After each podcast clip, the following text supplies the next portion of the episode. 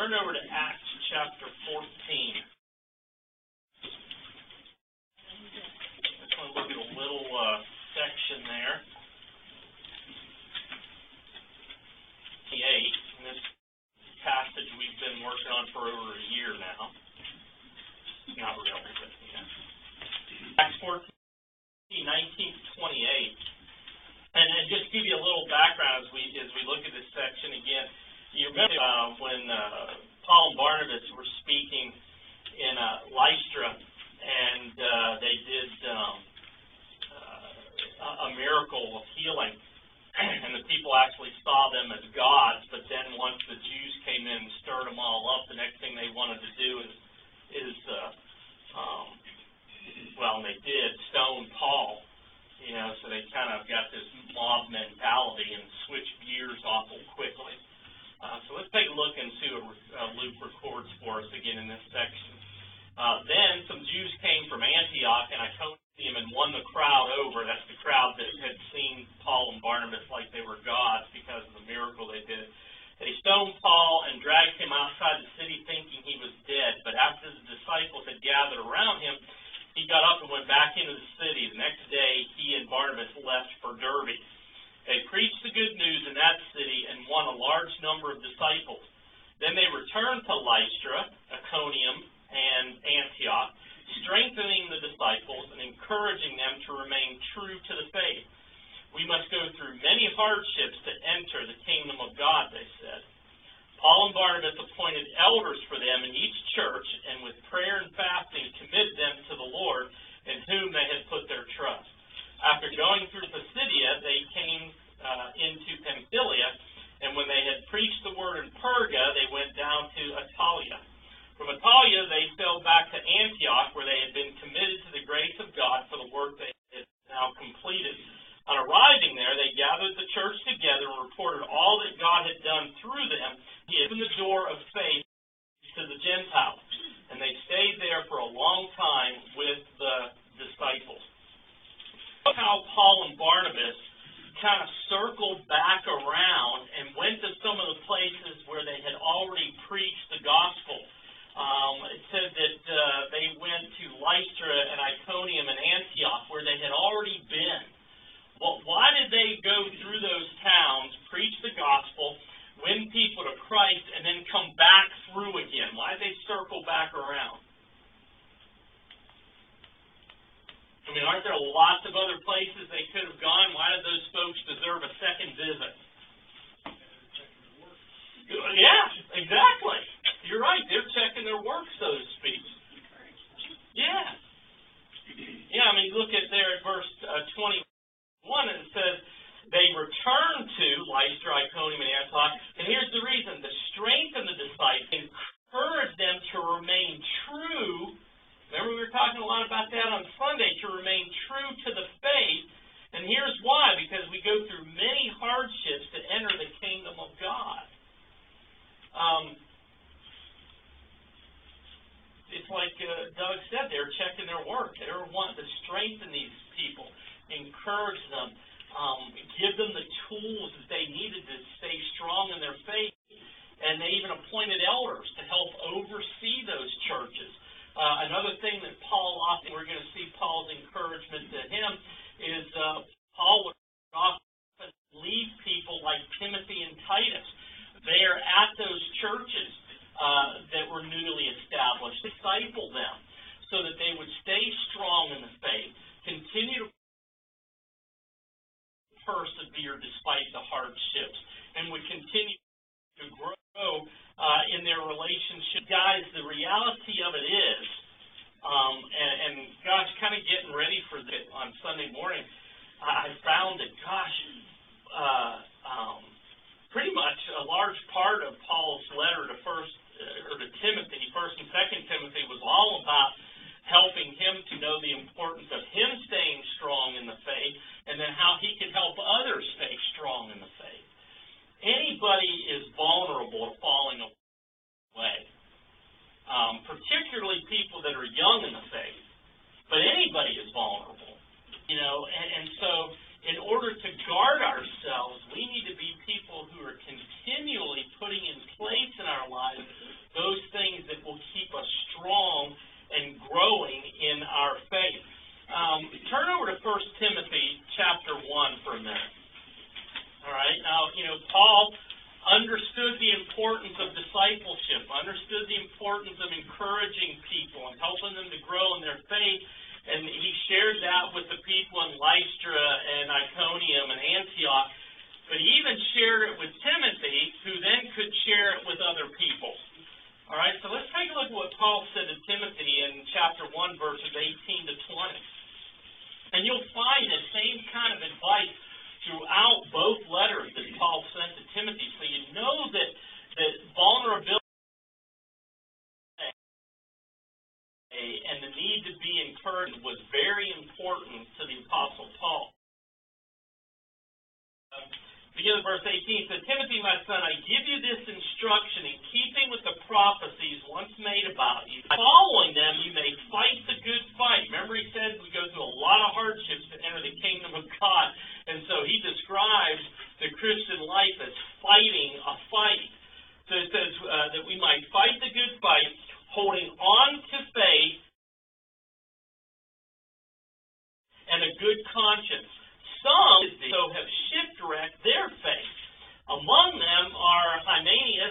handed over to Satan to be taught not to blaspheme.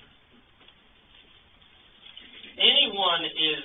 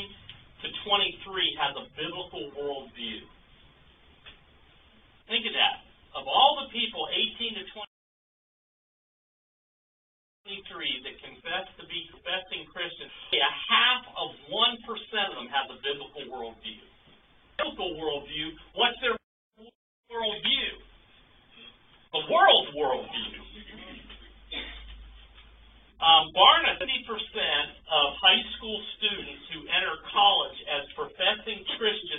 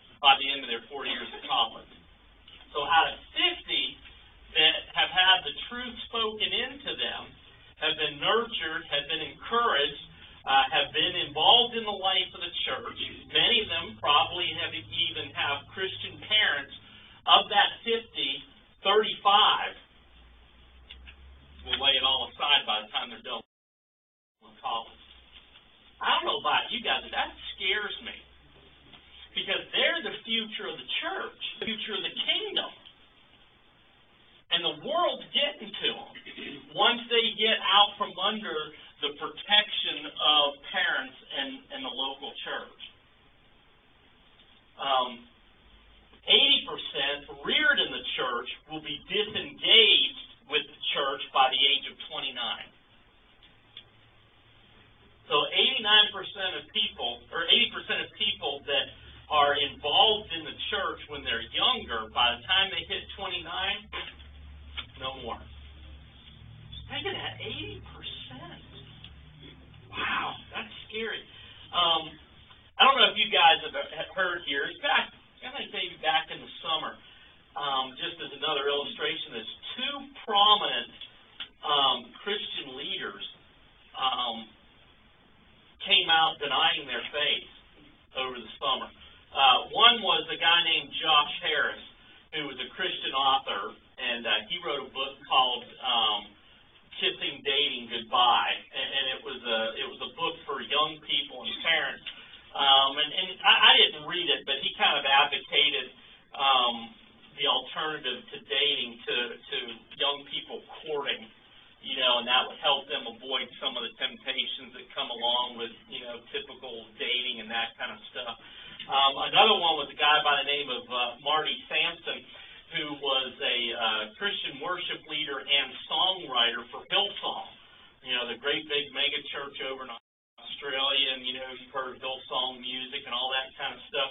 And, and listen what these guys said. Harris, who he said, by all measurements that I have for defining a Christian, I'm not a Christian. And he also took uh, part in a gay pride parade.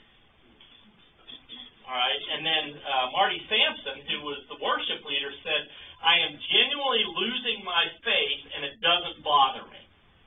Now, later on, he supposedly sort of started dialing back those kind of statements, and he said that he hasn't renounced his faith. But there's two guys that, I mean, they were in leadership positions. They were influencing other people for the Christian faith, and then they, they renounced it.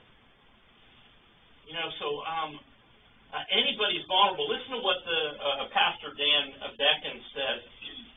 Um, he said uh, part of the problem with guys like this, he was commenting on Harris and, and uh, Sampson. He said uh, part of the problem is the lack of real biblical discipleship.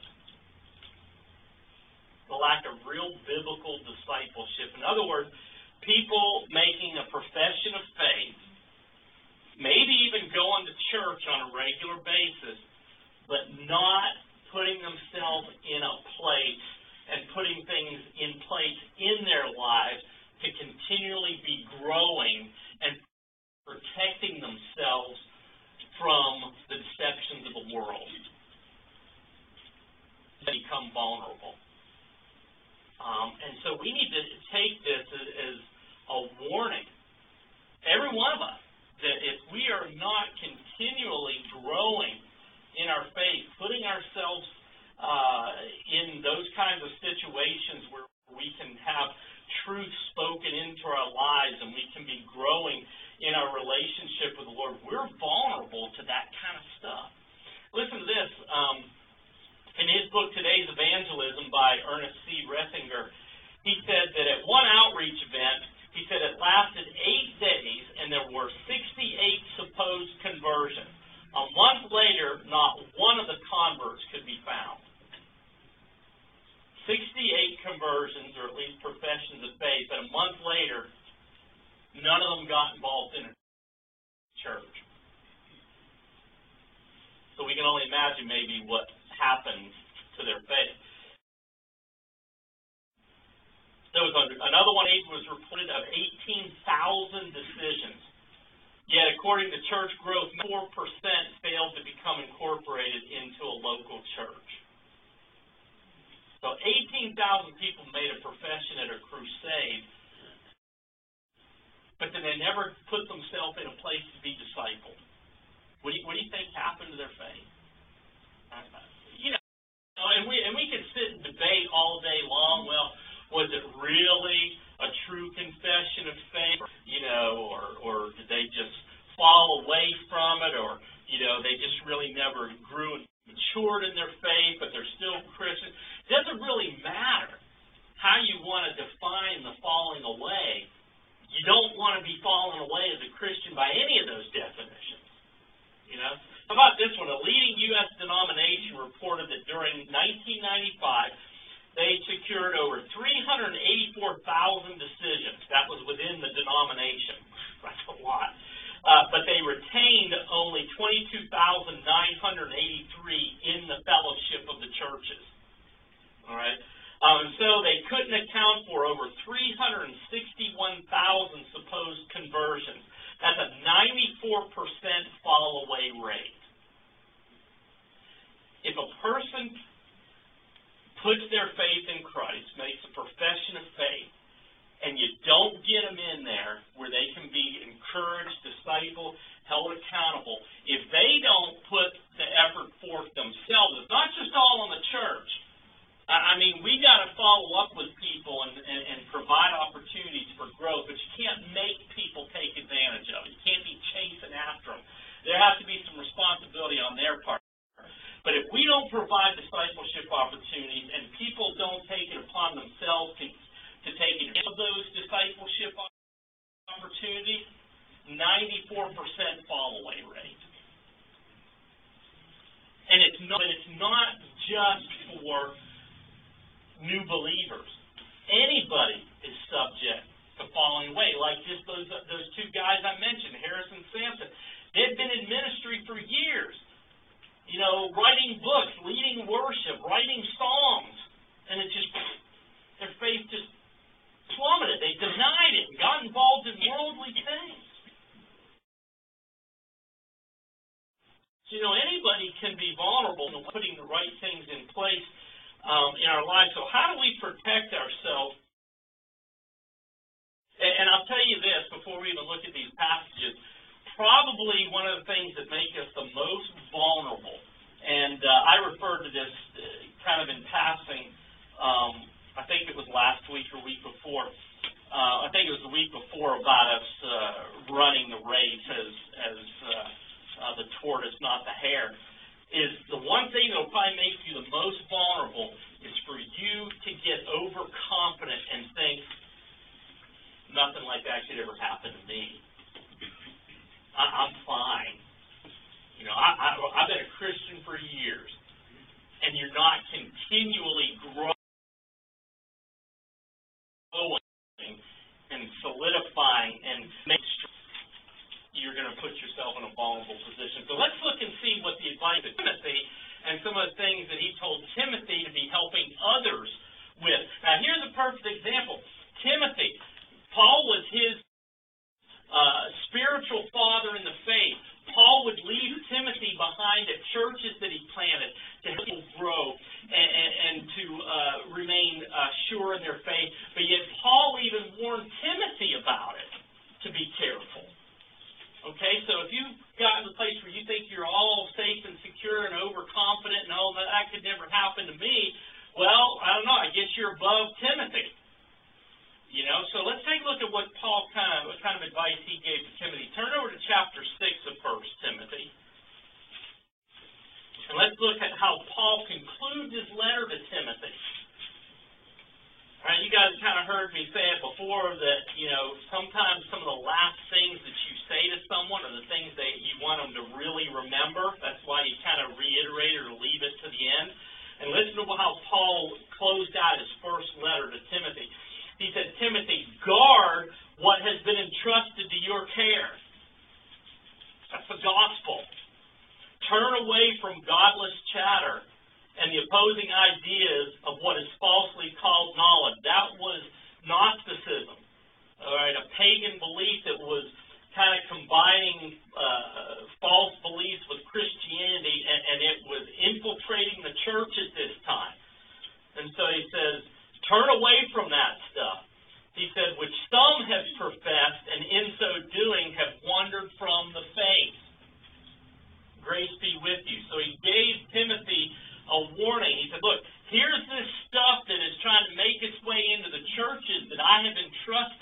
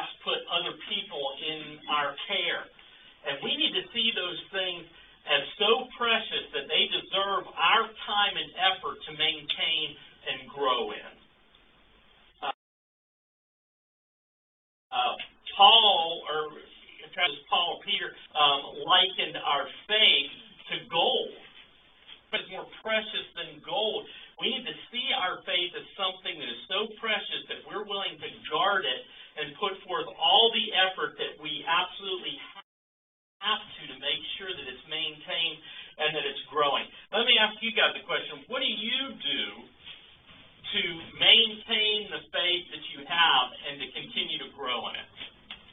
What, what did you put in place in your life? Prayer? Absolutely, yeah. Studying the Word of God. Yeah, like we were talking uh, last week, right? Yeah, we've gotta be people who examine the Word of God. Not just read it, but examine it. What else? Meet together. Meeting together. Yeah, church, Bible study, Sunday school. I was thinking you were giving the statistics. And I don't think our church would be near close to the statistics because we're getting, we're getting the fundamental word. Every meeting we have, a lot of churches didn't get the fundamental. Yeah. We're just saying dear friends and dear friends and Yeah. paint, painting a pretty picture. And I think our church, and probably a good many others, the- the other churches is bringing that statistics up where you're saying it is. Yeah. Yeah, and there's actually been a lot of articles written here recently by church leaders that are saying that same thing.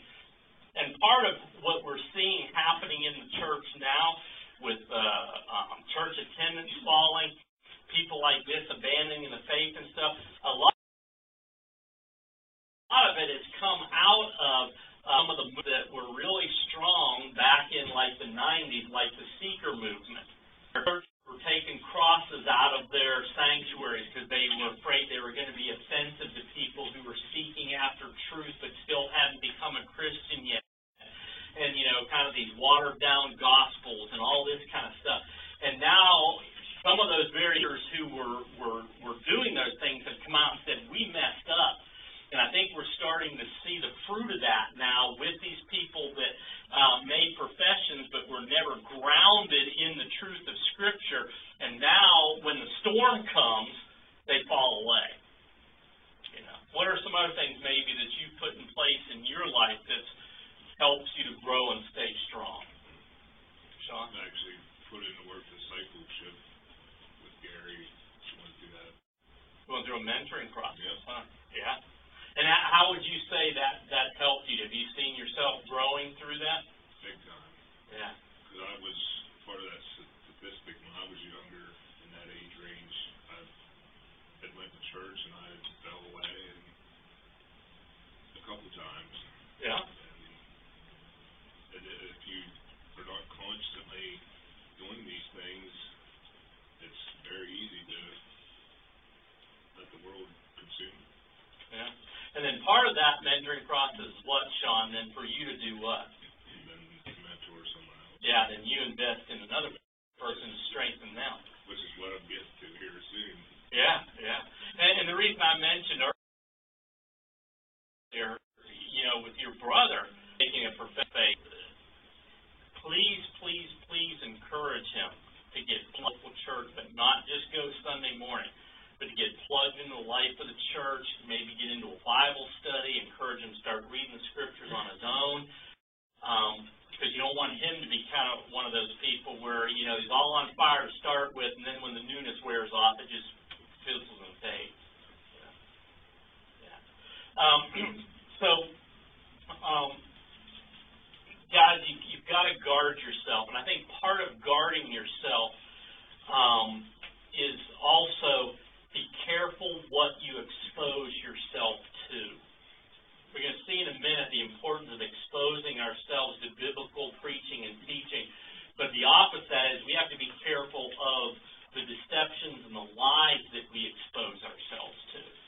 You don't have to read every little thing that comes across on Facebook, every little thing that comes across on social media, every little attachment that someone sends you in uh, your email, every book that uh, comes across and is a bestseller.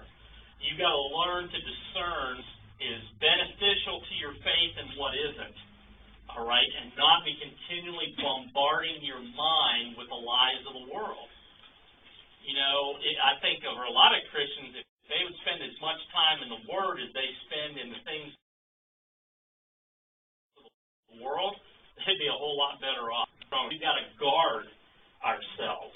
All right, that's what he told Timothy Timothy said, guard it to you. Secondly, he said, turn away from. All right?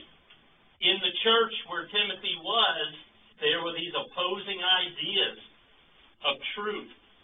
And Paul said, look, don't be subjecting yourself to that stuff. Don't sit down and listen to these idiots, you know, that are sowing this bad seed in the church. He said, turn away from it. You know, insulate yourself, guard yourself uh, from that kind of stuff. Um, you know, if it doesn't line up with the word, get away from it. You know, get away from it. Um,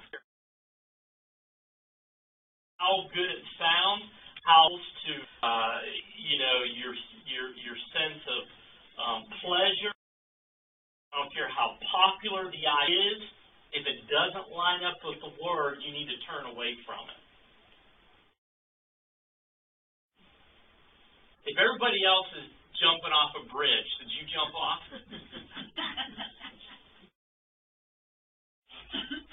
because everybody else buying into it, that that's true. And if that's what we see going on, these things that our culture has bought into, people look at it and say, oh, everybody else is doing that, or everybody else is believing it, so I guess it must be true. Since when does popularity make something true? Never. Yeah, yeah, pretty much. It's usually the other way around, isn't it?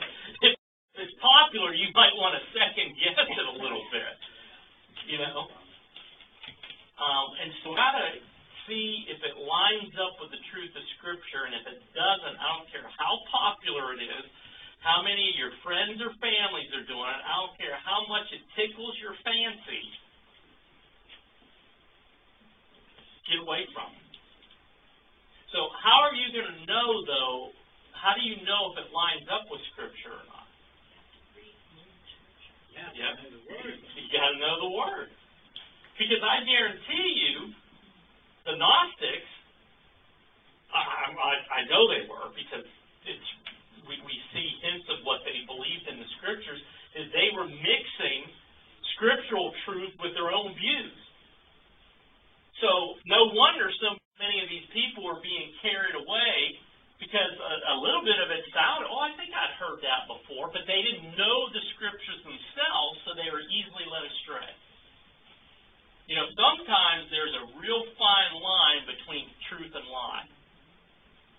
And, and we even have modern day examples of that with groups like Jehovah's Witnesses and Mormons and stuff, where they'll take, you know, some of the fundamentals of Christianity and mix it in with all this other garbage. And if you don't know the scriptures, it can sound, oh, that sounds good. Because they'll even take their Bible and show it to you. You have to, to know the Word, and then if it doesn't line up, man, get away from it. Number thir- three, um, turn over to 2 Timothy 4. Remember how I, Paul kind of, um, this is sort of a theme for Paul to Timothy in the church there. I think he was Ephesus at this time. Um, look what he tells him in 2 Timothy 4, 1 through 5.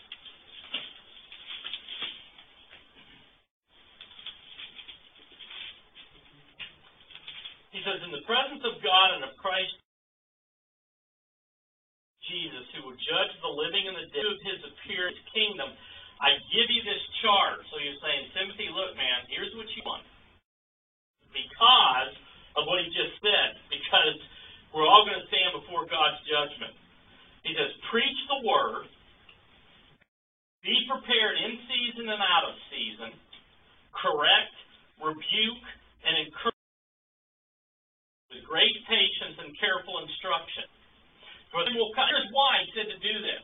He says, For the time will not put up with sound doctrine. Instead, to suit their own desires. Remember, I said I don't care how appealing a teaching is if it doesn't line up with the Word. But people like it. If it feels good, if it's easy, if it makes me feel, you know, better about myself, I'm going to buy into it. He says, But the time will come when men will not put up with sound doctrine. Instead, to suit their own desires, they will gather around them a great number of teachers to say what their itching ears want to hear. What they want to hear, not the truth, but what they want to hear. They will turn their ears away from the truth and turn aside to myths. But he said to Timothy, but you, remember I told you he's warning Timothy too? He said, but you keep your head in all situations.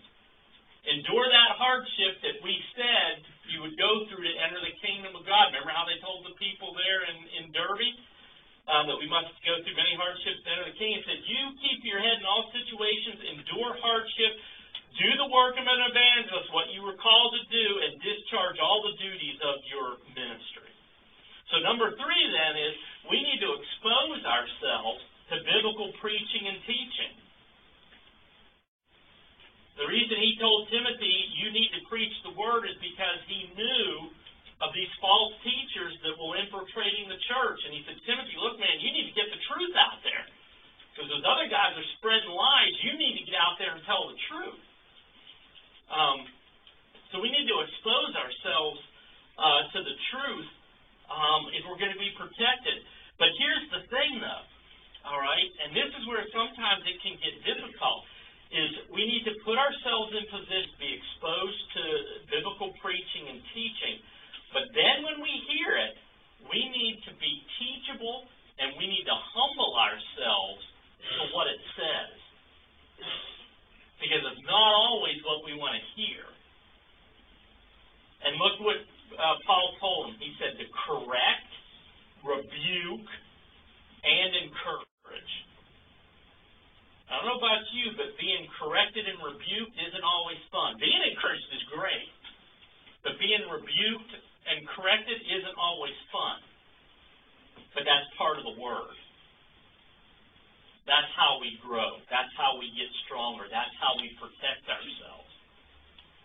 You know, so I'd encourage you as you expose yourself to the truth, be humble enough to accept it when it reveals that you're falling short somewhere, that there's somewhere that you need to make a correction um, in your own belief system, in the own in your own attitudes of your heart, in the way that you relate to people and what you hold dear, uh, how you practice your life. You've got to come at this thing with a teachable spirit and not block it out because oh it doesn't suit my desires or my itching ears. I don't want to hear that. I want to go to church and come out feeling good. If it's truth, it's truth, whether it's encouraging or whether it's correcting or whether it's rebuking. So we need to be willing to say, you know what? Yep, I start doing better in that area. You know, or yeah, I used to believe that, but man, it's not in the Word. I need to change that. Let me ask you guys a, a, a probative question. When you hear or read something that's correcting or rebuking, what do you do with it? If the guy in the pulpit steps on your toes, what do you do with it? If your book and the author steps on your toes, what do you do with it? Okay, check it out, scripture. Then what, if it's true?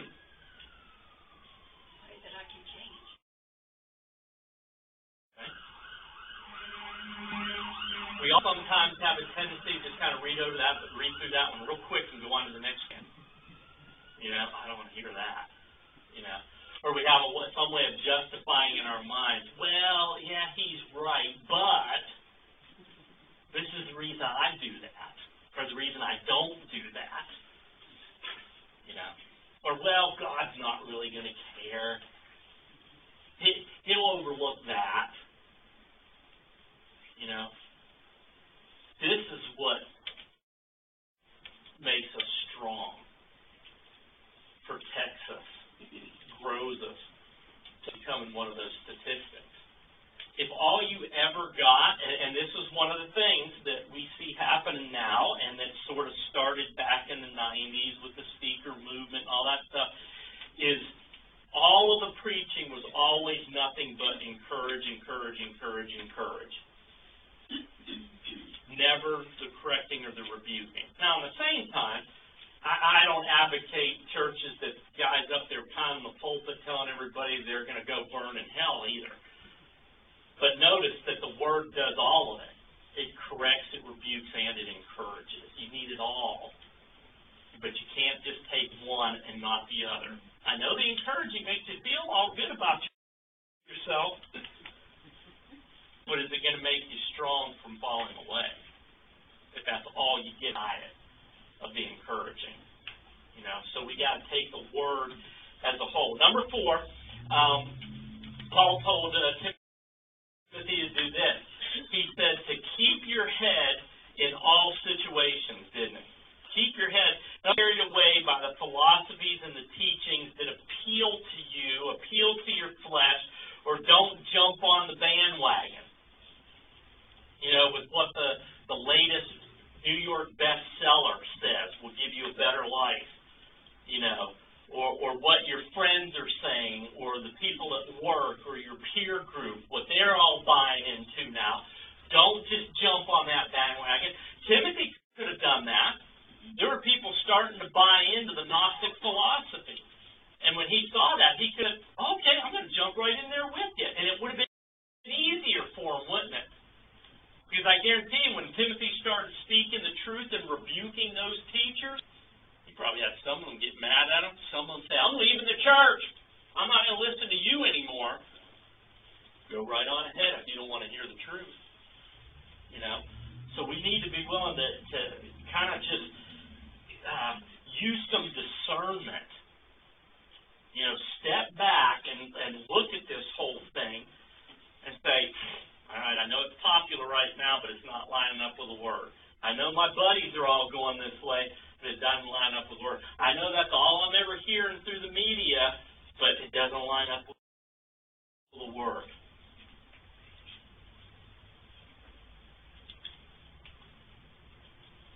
Probably, um, maybe what happened with Josh Harris and, and, and uh, the other guy, Sampson. I mean, when you see like the one guy jumping on the bandwagon and going to a gay pride rally and that kind of stuff, I think what they did is they didn't keep their head. They allowed all the, the, the, the teachings and the philosophies that have become so popular in the world today to displace within their heart and mind the truth that they had learned. They looked around and they saw every, oh, how can everybody else be wrong? Look at everybody. They're all following this. It must be right. They bought into it themselves. Usually, guys, we usually, and, and Jesse kind of alluded to it. Usually, the followers of the truth are going to be the minority. I mean, that's why Jesus said, uh, "The way's narrow and few shall enter. Wide is the road that leads to destruction." You so if you're following the crowd, probably on the wide road. you might want to check your check your GPS there. You know. All right, number five. Um, endure hardship. He said, keep your head there in verse five in all situations and endure hardship. Right? What did Paul and Silas or Paul and Barnabas tell them? In Derbe, you got to go through the end of the kingdom of God. Think of how many times the Apostle Paul, he told Timothy to do, was doing the work of an evangelist, was discharging all the duties of ministry, and he had to move on to another, where he was stoned, like he was, I think it was, uh, be arrested, and yet he was able to come to the end of his life and take a look after verses six and following. All right, and see, see, Paul did this because he did it himself, and now Paul was at the end of his life, and Timothy was going to have to take up where Paul was leaving off with his death. And so look what Paul said. For I am already being poured out like a drink offering, and the time has come for my departure. He wasn't talking about leaving to another town. He's talking about leaving this life. He said, I have fought the good fight. I have finished the race. I have kept the faith, as opposed to those others who have shipwrecked it and abandoned it. He said, I've kept the faith. Now there is in store for me the crown of righteousness, which the Lord, the righteous judge, will award to me on that day, and not only to me, but also to all who have longed for his appearing. Remember we talked about uh, a couple weeks ago the crown? Here Paul talking about the crown of business. Hardships being, uh, is part of being a Christian, and you just gotta be ready for it. And the best way to be ready for it is to be a person who is continually being discipled through your own actions and by subjecting yourself to the biblical teachings of others. All right, and I, and I want to add to that a little bit, and, and Paul alludes to it here when he tells Timothy to discharge all the duties of his ministry. Guys, um, part of discipleship, part of going, part of being strong in your faith, part of uh, of what's going to um, guard you uh, from falling away is this: to not only know the word, but then to be using it to influence others. Serving God is one of the greatest tools for deepening your faith there is. You can't, you, what, what's the old saying? Um, th- those who can't teach, you know, you can't just be a student. You got to get out there and be doing what you what you learned. You got to be be using what what you've learned by um, sitting under biblical teaching and preaching and through your study of the Word. You got to take that now and use it in serving others. And then, man, all that stuff that you got comes alive and it just grows up inside you and makes you that much stronger. Soaking in knowledge, knowledge and you never turn it into action, you're going to be as vulnerable as anybody. Doing strengthens, just like gaining the knowledge strengthens. Okay. Um, so ask David Patio come on,